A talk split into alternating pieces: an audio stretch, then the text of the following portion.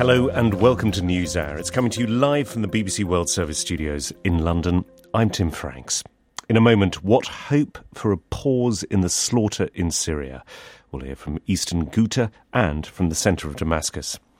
Later on the programme, uh, over the weekend, China's Communist Party announced plans that would allow President Xi Jinping to stay in power pretty much for as long as he wants. We'll debate the prospect for China and for the rest of the world. What we're dealing with is the hopefully the benign monarch or the philosopher king, and, and one hopes that it will turn out more for the, the good than for the evil. One hopes, one hopes. He said it twice. What is there beyond hope that you think this is going to turn out all right?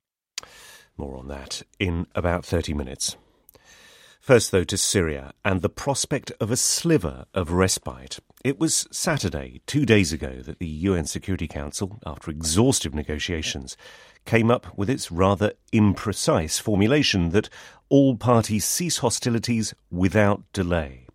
What we now have is the possibility of a temporary halt, five hours per day, and without delay means these daily pauses should start tomorrow, Tuesday. That, in any case, is what one of the key powers in Syria has ordered, in the shape of the Russian President Vladimir Putin. He's also suggested that a humanitarian corridor be set up to allow civilians in the besieged and blasted enclave of eastern Ghouta, close to Damascus, to leave. We'll try to find out how likely that is in a moment. First, let's get an impression of life under bombardment in eastern Ghouta with a man we've heard from before. He's called Muayed. He's 29 years old and has spent the past week living in a basement with his wife, two young children, and dozens of neighbours. He used his phone to record some of his experiences for us, and his account begins just hours after that UN vote over the weekend when he thought it might finally be safe to venture above ground. This is the first time I go out of my basement it's silent among destructions. It's really creepy. Now it's the plane. Oh my god, it's the plane.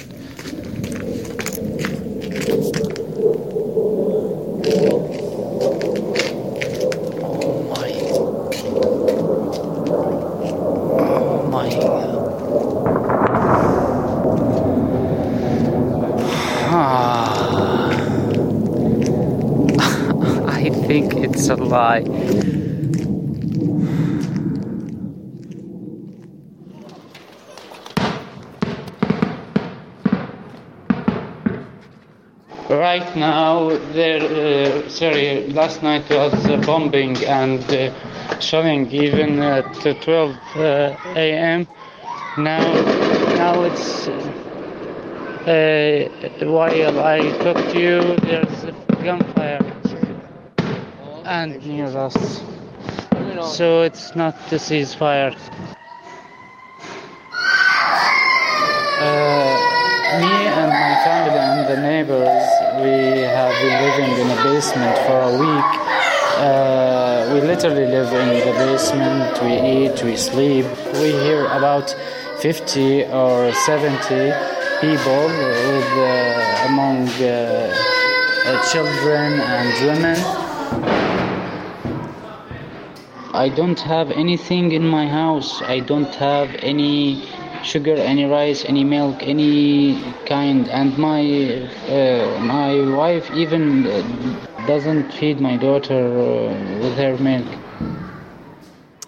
Muayed in Eastern Ghouta, well, just before we came on air, uh, we called Muayed up to find out if he was going to take advantage of this temporary safe passage proposed by the Russians the decision of leaving your territory, leaving your apartment, leaving your relative, it's a big decision. It's not just uh, an overnight to make this call.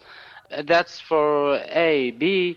Frankly, myself, I don't trust Russians. I don't trust them because they are uh, a partner of destructions. Frankly, I myself, I don't trust my family uh, in this uh, five hours truce. Tell me what life has been like just today. Has there been a, a lessening of the bombardment? Yes, it's more calmer, but uh, even before I talked to you, a few minutes ago, there was a, an air raid. But given that, are you not willing to take the chance to get your family, perhaps for a short time, to to a safer place? Friend, oh, my friend, uh, take my position to you.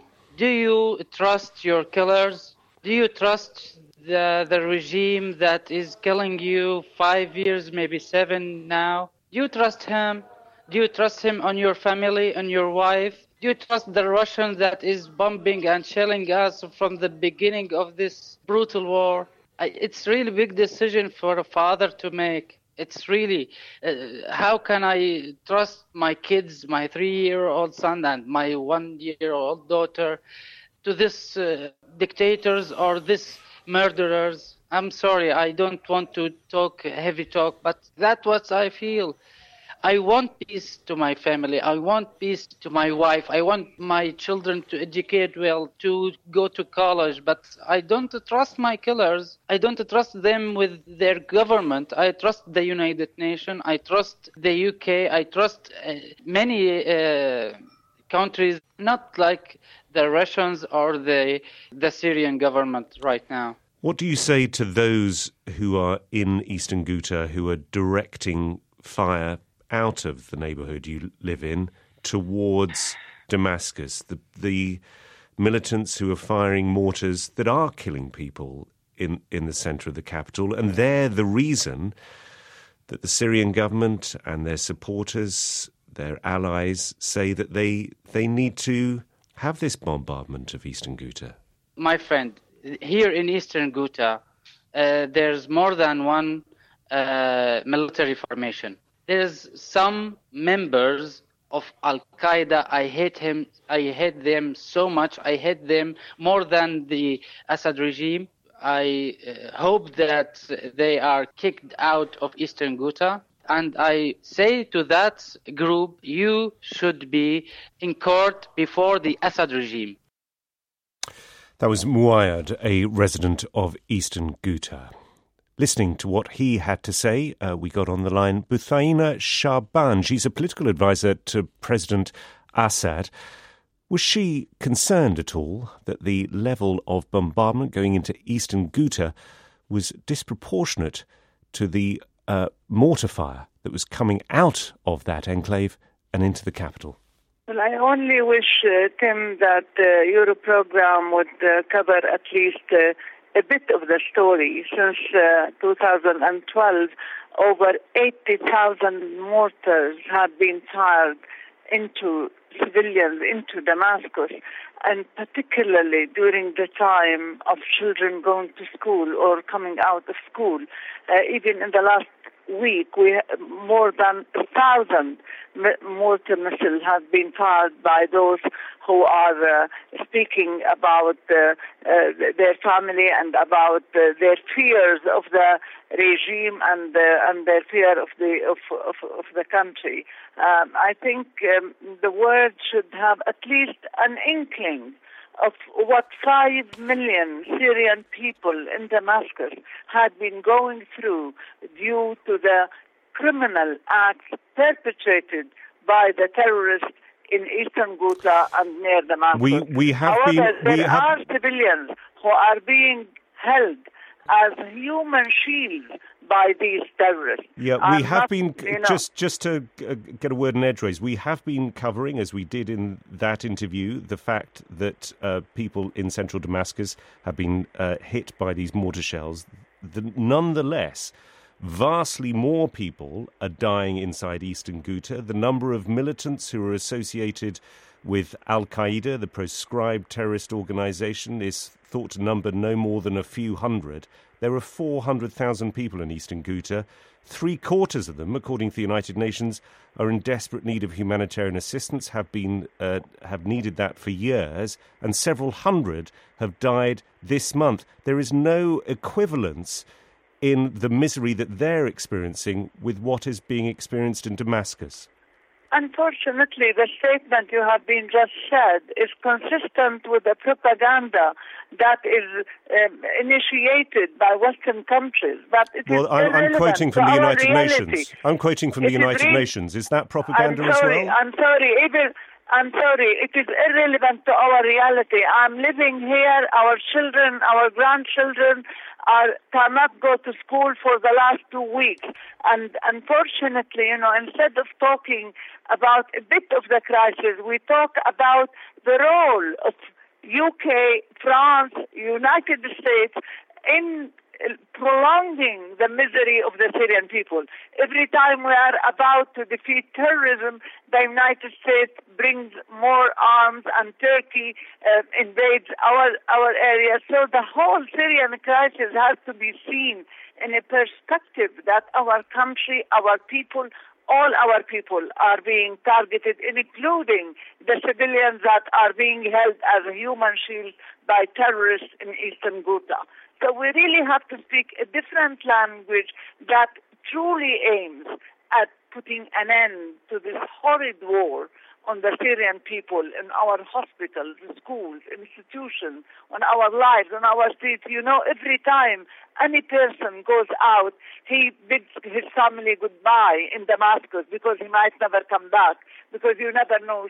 Death strikes at every single spot in Damascus by those terrorists. Okay, but uh, you're saying in that case, just to be clear about this, you believe that there is an equivalence of suffering from the people in central no, no. Damascus with eastern Ghouta?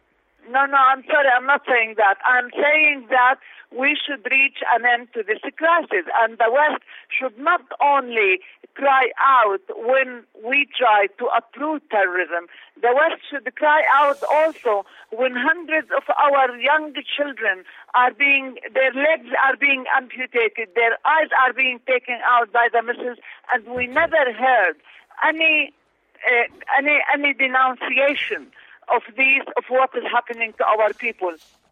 Buthaina Shaban, she's a political advisor to the Syrian President Bashar al Assad. She was talking to me from Damascus.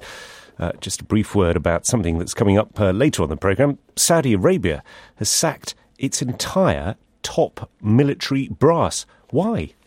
I think one has to look at the fact that there has been a war for almost three years in Yemen, which was absolutely his initiative, his decision, and it heralded this much more different way of doing things in Saudi Arabia that he's been responsible for, and it's not working out. It hasn't achieved a knockout blow, it hasn't achieved victory. So somebody's got to pay the price of this, somebody's got to be the scapegoat.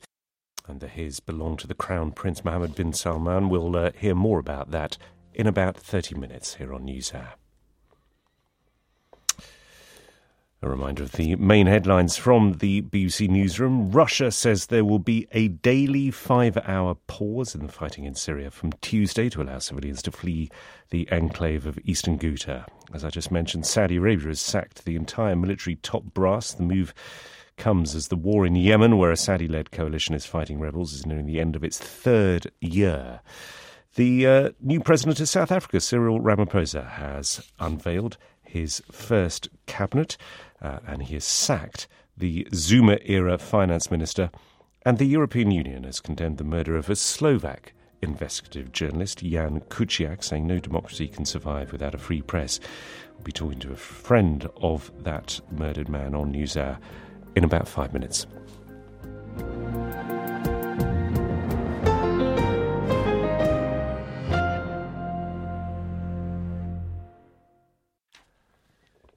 This is NewsHour, live from the BBC in London with me, Tim Franks. Yesterday on the programme, we brought you reports of at least two protesters being shot dead in Kinshasa, the capital of the Democratic Republic of Congo. There's an increasingly vocal campaign in the DRC calling for President Laurent Kabila, whose term in office officially uh, was due to end in 2016, to step down now and for elections to be held. But the unrest extends far beyond the capital. This vast country is roiled by instability. Catherine Byaruhanga reports now from Ituri province in the northeast.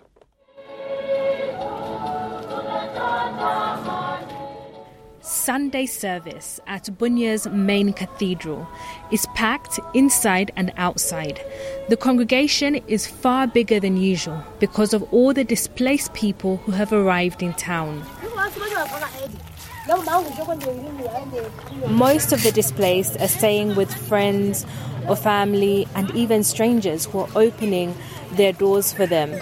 Francoise Tubagamba is a 38 year old mother of five. When the conflict began, she was constructing a mud house. It's not yet finished, but this is where 40 people are staying. Francoise has lived through war before and knows what it's like to run away from home with nothing. So she's decided to help. The government needs to assist them so that I can help them more. This place is out in the open and they feel cold. There is no mattress, no food, clothes, or soap. Thousands have crowded the government hospital. It's the only place to get support from aid agencies. But it's a fight. Yes, I'm Moses. I'm one of uh, the one who destroy, uh, distributing uh, goods for uh, those who have come from the other side of uh, Djugu. Um, and what are the challenges that you're facing in trying to offer them support? Challenge is that uh, people are so many, but goods are, are few. Now, you know, calling one by one, giving them food, clothes, that is not easy. That is the very difficult problem that we are facing. In the DRC, nearly 5 million people have fled their homes because of a web of conflicts.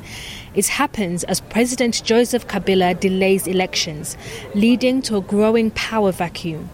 Here in Ituri province, the violence is blamed on a long standing ethnic rivalry between the Hema and Lendus. Deda Tikpa is a Lendu leader, and I put it to him that most of the killings and destruction are being blamed on the Lendus. We noticed that Hema provoke a lot, disturb, and often the Lendu react. Unfortunately, sometimes beyond the provocation. When you say provocation, what kind of things would Hema do to provoke such attacks?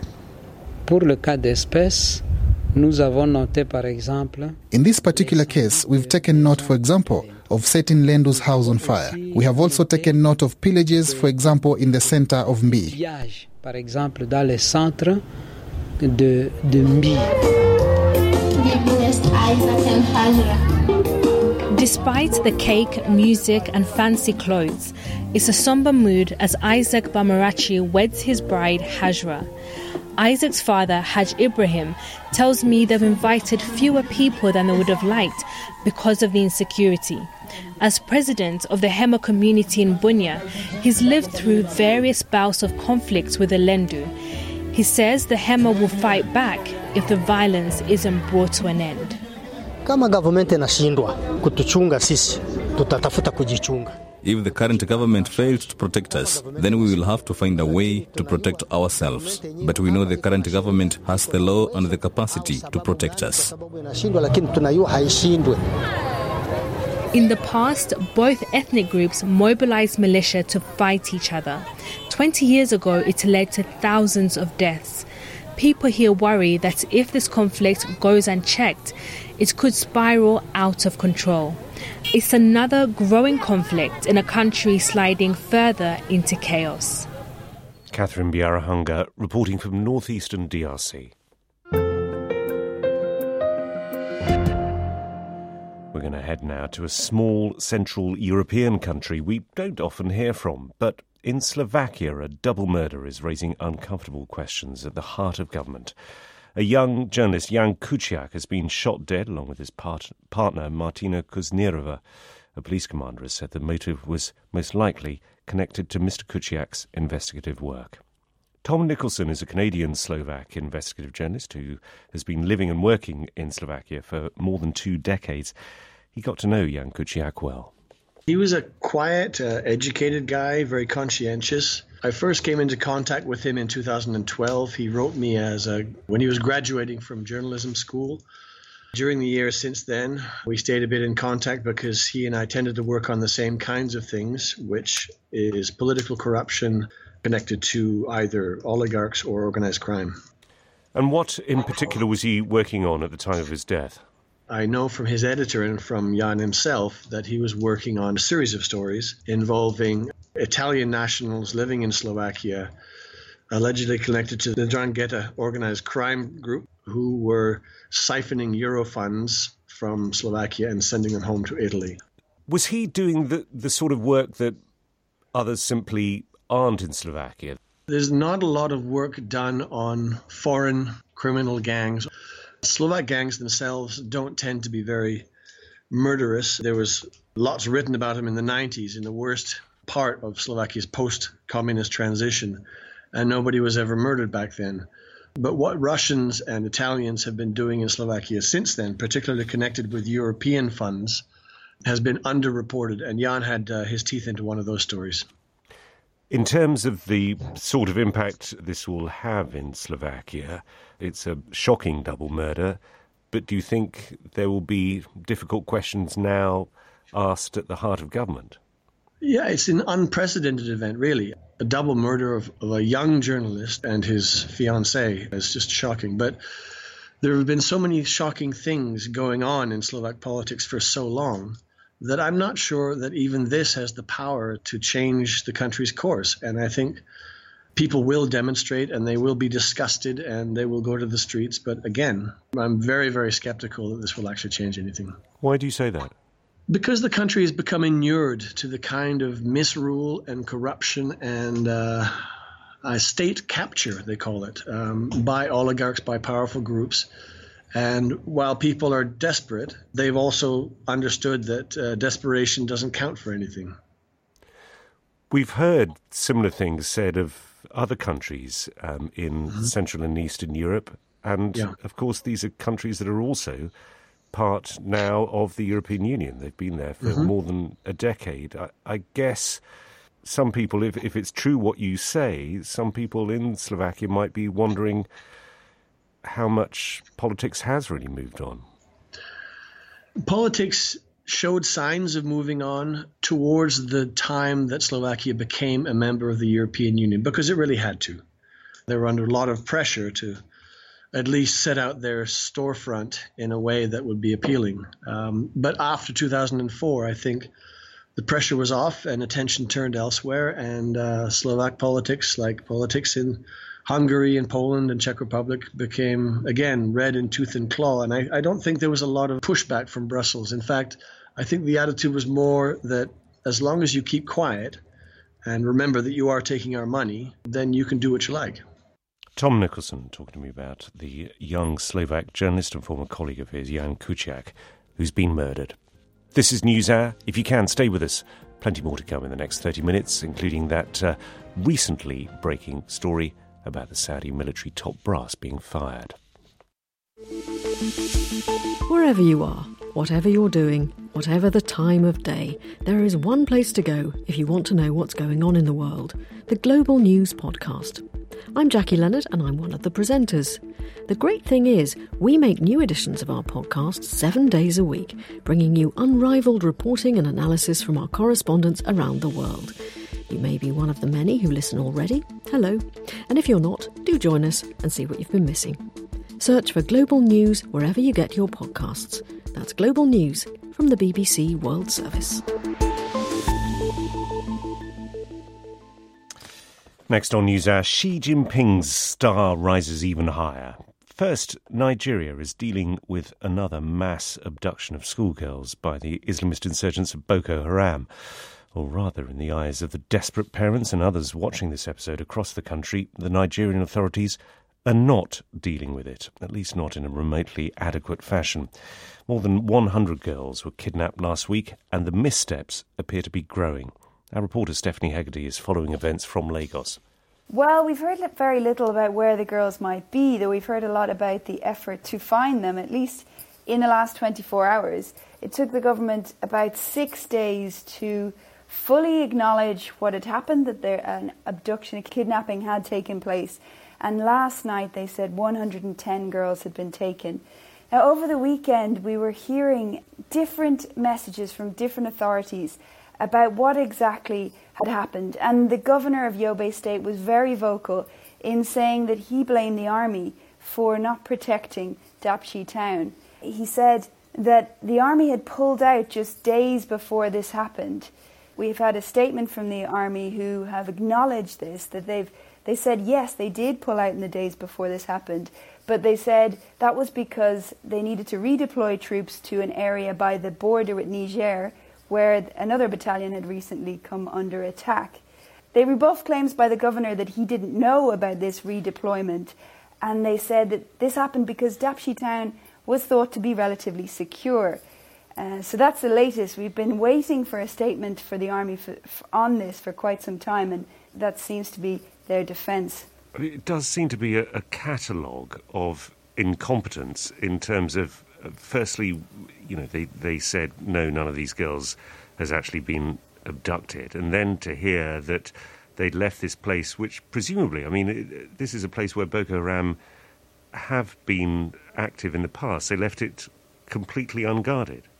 And this was a big school. This was a school of 1,000, up to 1,000 students. And we, we know that Boko Haram have targeted uh, school children in the past. So that's something that a lot of people are focusing on. How after what happened in 2014 with the infamous kidnapping of the Chibok girls, that a school, a girls' school of that size, could be left unguarded. What the army have said is that it was the job of the police to secure this school. That because Dapchi was deemed relatively secure uh, in an area that hadn't been attacked by Boko Haram in quite some time, they felt it was time to hand over security of the school and the town to the police. Presumably, in the meantime, the parents of these girls are frantic because I imagine that the longer this goes on, the more the chances diminish that they'll see their kids anytime soon. We've heard really, really sad accounts from some of these parents who are distraught at the idea of, of where their girls are now and what's happening to them. We heard from one mother towards the end of last week who said that she would prefer to hear that her daughter was dead than that she was with Boko Haram. Stephanie Hegarty on the uh, mass abduction, the latest one by Boko Haram.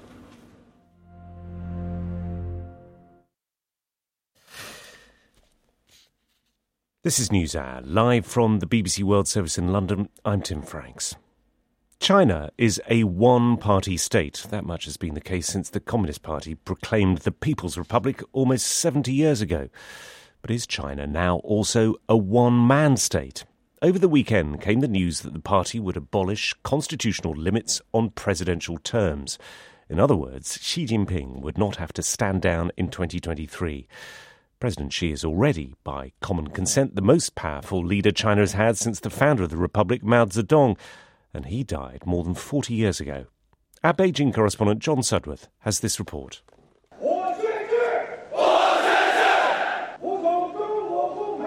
It's no secret that Xi Jinping has been tightening his grip on power.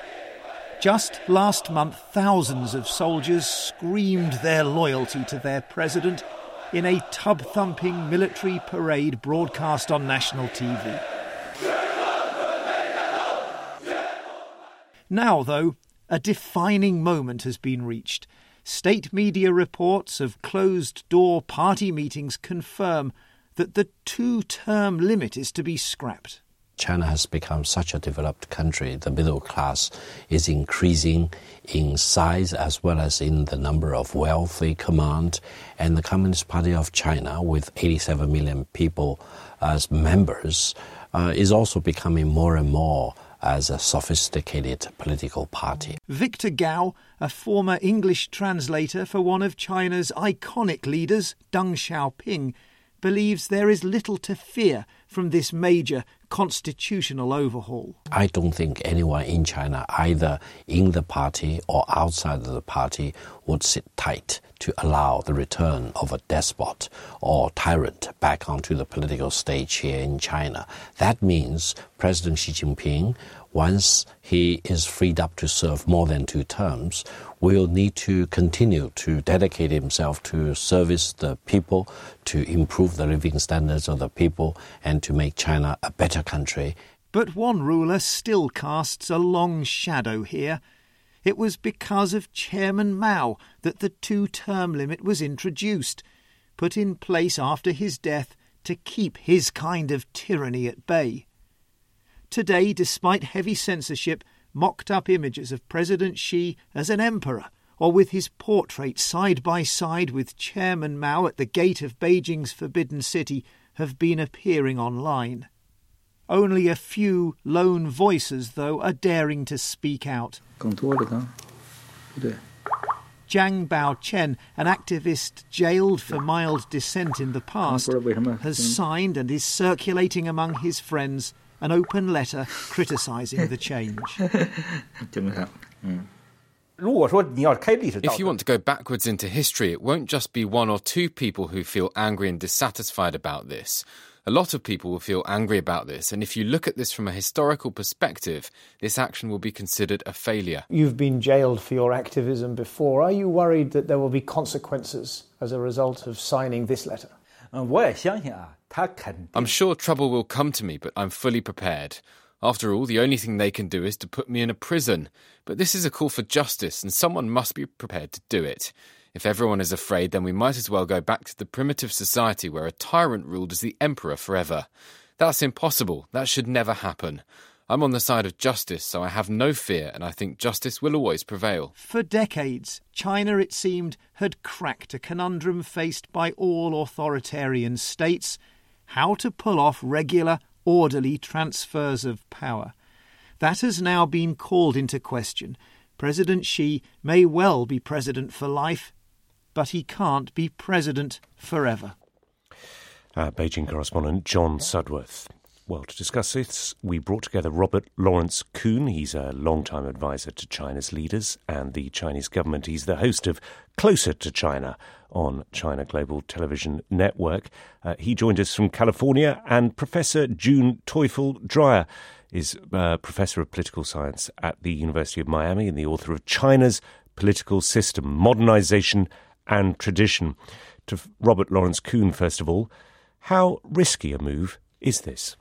It is uh, a move that is actually less significant than it appears. The big moves in the party system that China has was in October 2016 when Xi was made core of the party and then just last October at the 19th Party Congress, when Xi's so called thought on socialism with Chinese characteristics for new era, his thought was in, inscribed into the Constitution. Those were the two big events because that's where the real power is. So at that point, really, for the rest of Xi's sentient life, he would be leader, no matter who was president, which is an office that has no power. Right. Yet well, you, you, has, sorry to interrupt. Has, I mean, even if that were the case, then I mean, if you're saying he's, he would be the leader for the rest of his sentient life, is that a good thing? Ah, that's a, that's a completely different question, and this is a very important question that we need to deal with.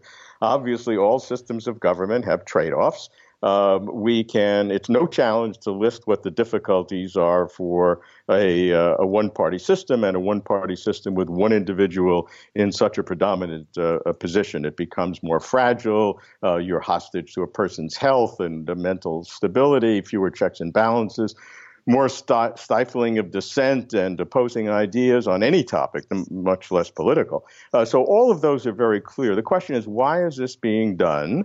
And to that, you have to look at what's happening in China today. What are the big problems? There are massive problems. China talks okay. about uh, three big battles. Financial um, uh, risk, controlling financial risk is right at the top. Okay. Huge let, debts let, of corporations. So let, you have to break up interest groups in state-owned enterprises. There's powerful things. And the, the determination is that Xi needs this kind of power, this this uh, uh, absolute certainty that he will remain in order to effect these let, reforms. Let me bring in Professor June Teufel Dreyer. Uh, what do you make of that argument that in order to effect big change, you need to have one big man at the helm? That is certainly a cogent argument. However, I would reply that uh, absolute power means the ability to fail absolutely as well. We hear a lot about criticizing of the United States or warning the United States for imperial overstretch.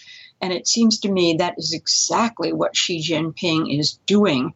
He is bullying countries in the South China Sea. He is bullying Japan in the East China Sea. He is spending over a trillion dollars on the One Belt, One Road, and he is setting himself up for a spectacular failure unless he can make this work. And the prospects for it making work are more and more remote. Robert Lawrence Kuhn, what are the checks and balances on Xi Jinping in that case? Well, uh, first of all, I'd like to uh, comment that I, I agree with uh, June in terms of uh, the issues that China faces internationally South China Sea, East China Sea, Belt and Road. They're very complex issues. But there are two separate issues here that we need to think about. One is China's foreign policy in all those areas very legitimate area for conversation. The other is what Xi is doing domestically to consolidate his power in a way that maybe exceeded almost everyone's expectations. Um, and so these are two separate issues. Yeah, We're but look, if you on, if on you wouldn't mind just answering my particular question, which is when one man accretes so much power, what are the checks and balances on him? Because he seems to have the entire system of government and the party in his thrall. That is absolutely correct, and you know what we're dealing with is the hopefully the benign monarch or the philosopher king, and, and one hopes that it will uh, that it will turn out more for the, the good than for the evil. Well, has there uh, been an example but, in history you can point to? Oh, I think there have been in many in many uh, countries uh, uh, benevolent uh, rulers, uh, but you know they they have, they generally don't make the history books as as, as much as the malevolent ones, and certainly that's true in, in China's history. the the main check and balances that we have here is really the Chinese people, because the you do not have the same environment that you had with Mao Zedong. So I think there's a natural check and balance but it is much more fragile today, and the system has become much more fragile because of uh, uh, because of this move by Xi. It, it is, has been coming, but this is sort of the the uh, det- the absolute determination that's now and clearly in everybody's mind. There may be some other motivations. Pro- sorry, uh, just because time is short, let me bring in uh, Professor June Teufel Dreyer. I mean, uh, what, what do you make of that argument, which I think more or less is that look, let, us not overreach ourselves. Mao Zedong, you had tens of millions of people dying from stuff like the Great Leap Forward. You had the madness of the Cultural Revolution. We're not there.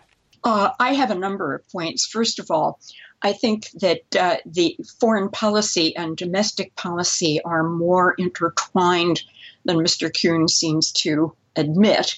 Uh, one of the reasons for One Belt, One Road is a desire to export China's excess capacity, for one thing, and uh, hopefully, in this case, to have Chinese companies expand their economic prospects abroad, albeit at the expense of some of these countries they're going into. I also noticed that Mr. Kuhn said, one hopes, one hopes. He said it twice. Um, what is there beyond hope that you think this is going to turn out all right? And your answer was that, that the check and balance will be that of the Chinese people. However, particularly with these tremendously draconian censorship, including the use of artificial intelligence to check on people. How can the Chinese people provide a check and balance? But uh, isn't the argument against that that if he fails to deliver uh, an increased uh, standard of living, that there will be growing restiveness in China? And although we heard from, for example, that dissident uh, in John Sudworth's report, he is in an absolutely mm. tiny minority at the moment. They will not be able to organize to protest. Uh, what you will have at most is a couple of brave people, such as the preceding gentleman just indicated, and they will end up under horrid conditions in jail. If you haven't yet read the book by Liao Yiwu on his time in jail, it's absolutely chilling uh, their Chinese people are not allowed to protest, and therefore they cannot provide the check and balance that you seem to indicate they are able to. Robert Lawrence Kuhn, in the few seconds that we've got left for this, um, just do you think that there would have been any internal dissent in the Communist Party about uh, President Xi's latest power grab? I'm sure there is uh, among broad segments, uh, but the fact is that uh, as of today, roughly 80% of the Chinese population support the government.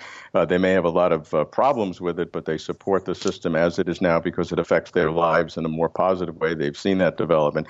If that changes in the future, we'll have a significant difference. It's important to distinguish distinguish between domestic politics, domestic economics, and international policy. Okay. Those are se- those are separate and independent areas that must be analyzed independently.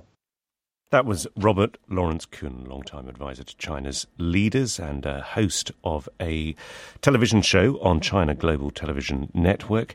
And you also heard from Professor June Teufel Dreyer, author of China's Political System, Modernization and Tradition, which I think is uh, just into its uh, record breaking 10th edition. Clearly a must buy. This is NewsHour from the BBC.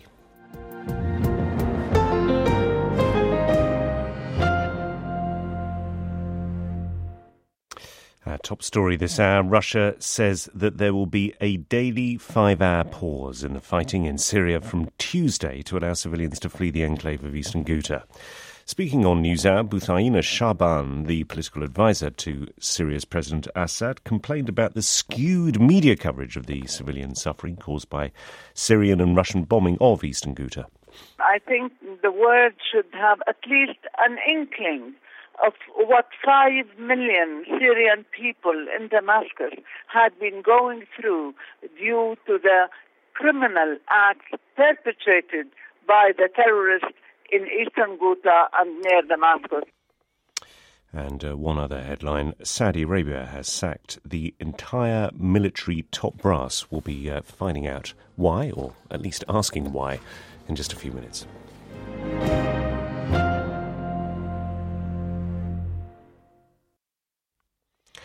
This is News Hour, live from the BBC in London with me, Tim Franks. And in an analogy that probably holds no water whatsoever, I'm going to say that, like London buses, you wait for hours, for ages, for uh, a story about the Saudi military, and two turn up in one go. Uh, the first is that uh, the top brass in the military have all been sacked. That broke just before we came on air, and we'll get more on that in a moment. But uh, just before that, there was news of an unusual, in fact, unprecedented job opportunity in the military for women.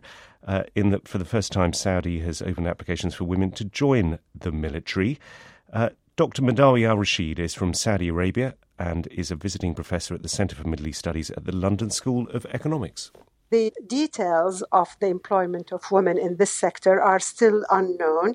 Uh, we don't know whether women are going to be in the police force, are going to patrol the streets, or they are going to have an administrative role to play within the military. But to think that Saudi women are going to be soldiers deployed uh, in the battlefield is, is actually far fetched and unrealistic. In such a conservative uh, kingdom, the very fact that job applications are open to, to women to join the military in some capacity, it, it does have a, a certain weight, doesn't it? It's very much like the uh, uh, lifting the ban on driving. I mean, women across the Muslim world have been driving for decades. And uh, it, to congratulate Saudi women uh, for uh, being allowed to drive in the 21st century is a little bit uh, too much because it is a right. And in fact, we need to ask why this has not happened before and what the significance, the symbolic significance of these gestures that the Saudi regime is making? Is it to appeal to a Western audience? Is it to attract foreign investment? Is it to ameliorate the image of a country that is ridden with uh, serious problems, repression, uh, fanatic curriculum, uh, religious tradition that denounces every other Muslim on the planet? All these kind of issues need to be addressed before I personally celebrate the fact that women will be allowed to be employed in sectors of the military. Do you think that there there is likely to be interest among women in, in this new job opportunity? Well, some women will probably apply simply because they need a job. Women are actually part of the labor force, but in a very, very limited way. And uh, that we, that Saudi Arabia needs women uh, employment opportunities simply because the salary of one man is no longer enough to bring up a family. And uh, more and more women need a job. It's not a luxury to have a job, and it's not about just you know government propaganda. They need the income. How deeply do you think Saudi Arabia is changing at the moment? There are lots of changes, but unfortunately, these changes are coming from the top and uh, they are imposed on society. What is really interesting to see is how debate is actually silenced in Saudi Arabia. So there's a lot of hype about the new uh, revolutionary reform that takes place in the country under the leadership of the Crown Prince Mohammed bin Salman. But part of that is to silence every critical voice. So for any kind of reform agenda to be successful, you need to open up debate in the public sphere so that people could debate what is being uh, changed and give their opinion but we're not seeing that at all in Saudi Arabia. All these are uh, top down decisions that are made regardless of what society wants or aspires to. Madawi Al Rashid from the London School of Economics. Well, as I mentioned, there was another big uh, Saudi military story, and it is uh, that all the top military commanders have been sacked in a series of late night royal decrees. Our security correspondent, Frank Gardner, is a regional specialist. Um, Frank, what do you think lies behind this decision? Well, this is really a continuation of the extraordinary reforms that Saudi Crown Prince Mohammed bin Salman is enacting. Um, really, in a way, I think it's almost stopped surprising people. Um, he has replaced, at a stroke, the top brass of the military. The Saudi military is frankly not particularly competent the National Guard is, but the main the mainstream military is not particularly competent. They didn't give a good account of themselves uh, against Saddam's forces in '91. They've not done particularly well in Yemen. Um, they face a number of threats, and he has replaced a number of older commanders with younger, fresher blood. And this is really what he's doing all across the board. He is surrounding himself with younger people, people he trusts. He's extremely popular with Saudi youth. But what he doesn't have is a loyal allegiance from certain tribal quarters. So, for example, Abdullah, who was king and before that was crown prince, for many years he commanded the National Guard, so he had the allegiance of the tribes. Mohammed bin Salman doesn't have that. What he has done, though, is to make deputy governors out of a number of descendants of three key princes um, that's Prince Ahmed, Prince Muqrin, and Prince Talal, because their line was feeling very much put out by the elevation of this 32 year old who essentially rode roughshod over their interests. So he's going some way to appease them. And Saudi Arabia is very much a, a balance of alliances. It's, a, it's an alliance between the ulama, the religious authorities, and the Al Saud, the, the, the ruling princes, but it's also within the vast sprawling royal family. It's very much a balance of forces. And if he gets that wrong, he risks making some enemies. So, in a way, he will have made some more enemies by what he's done tonight, but he will also have appeased some people. Does it also suggest, Frank, that he's rather keen for some sort of deus ex machina to try and sort things out in Yemen because the war isn't going well there?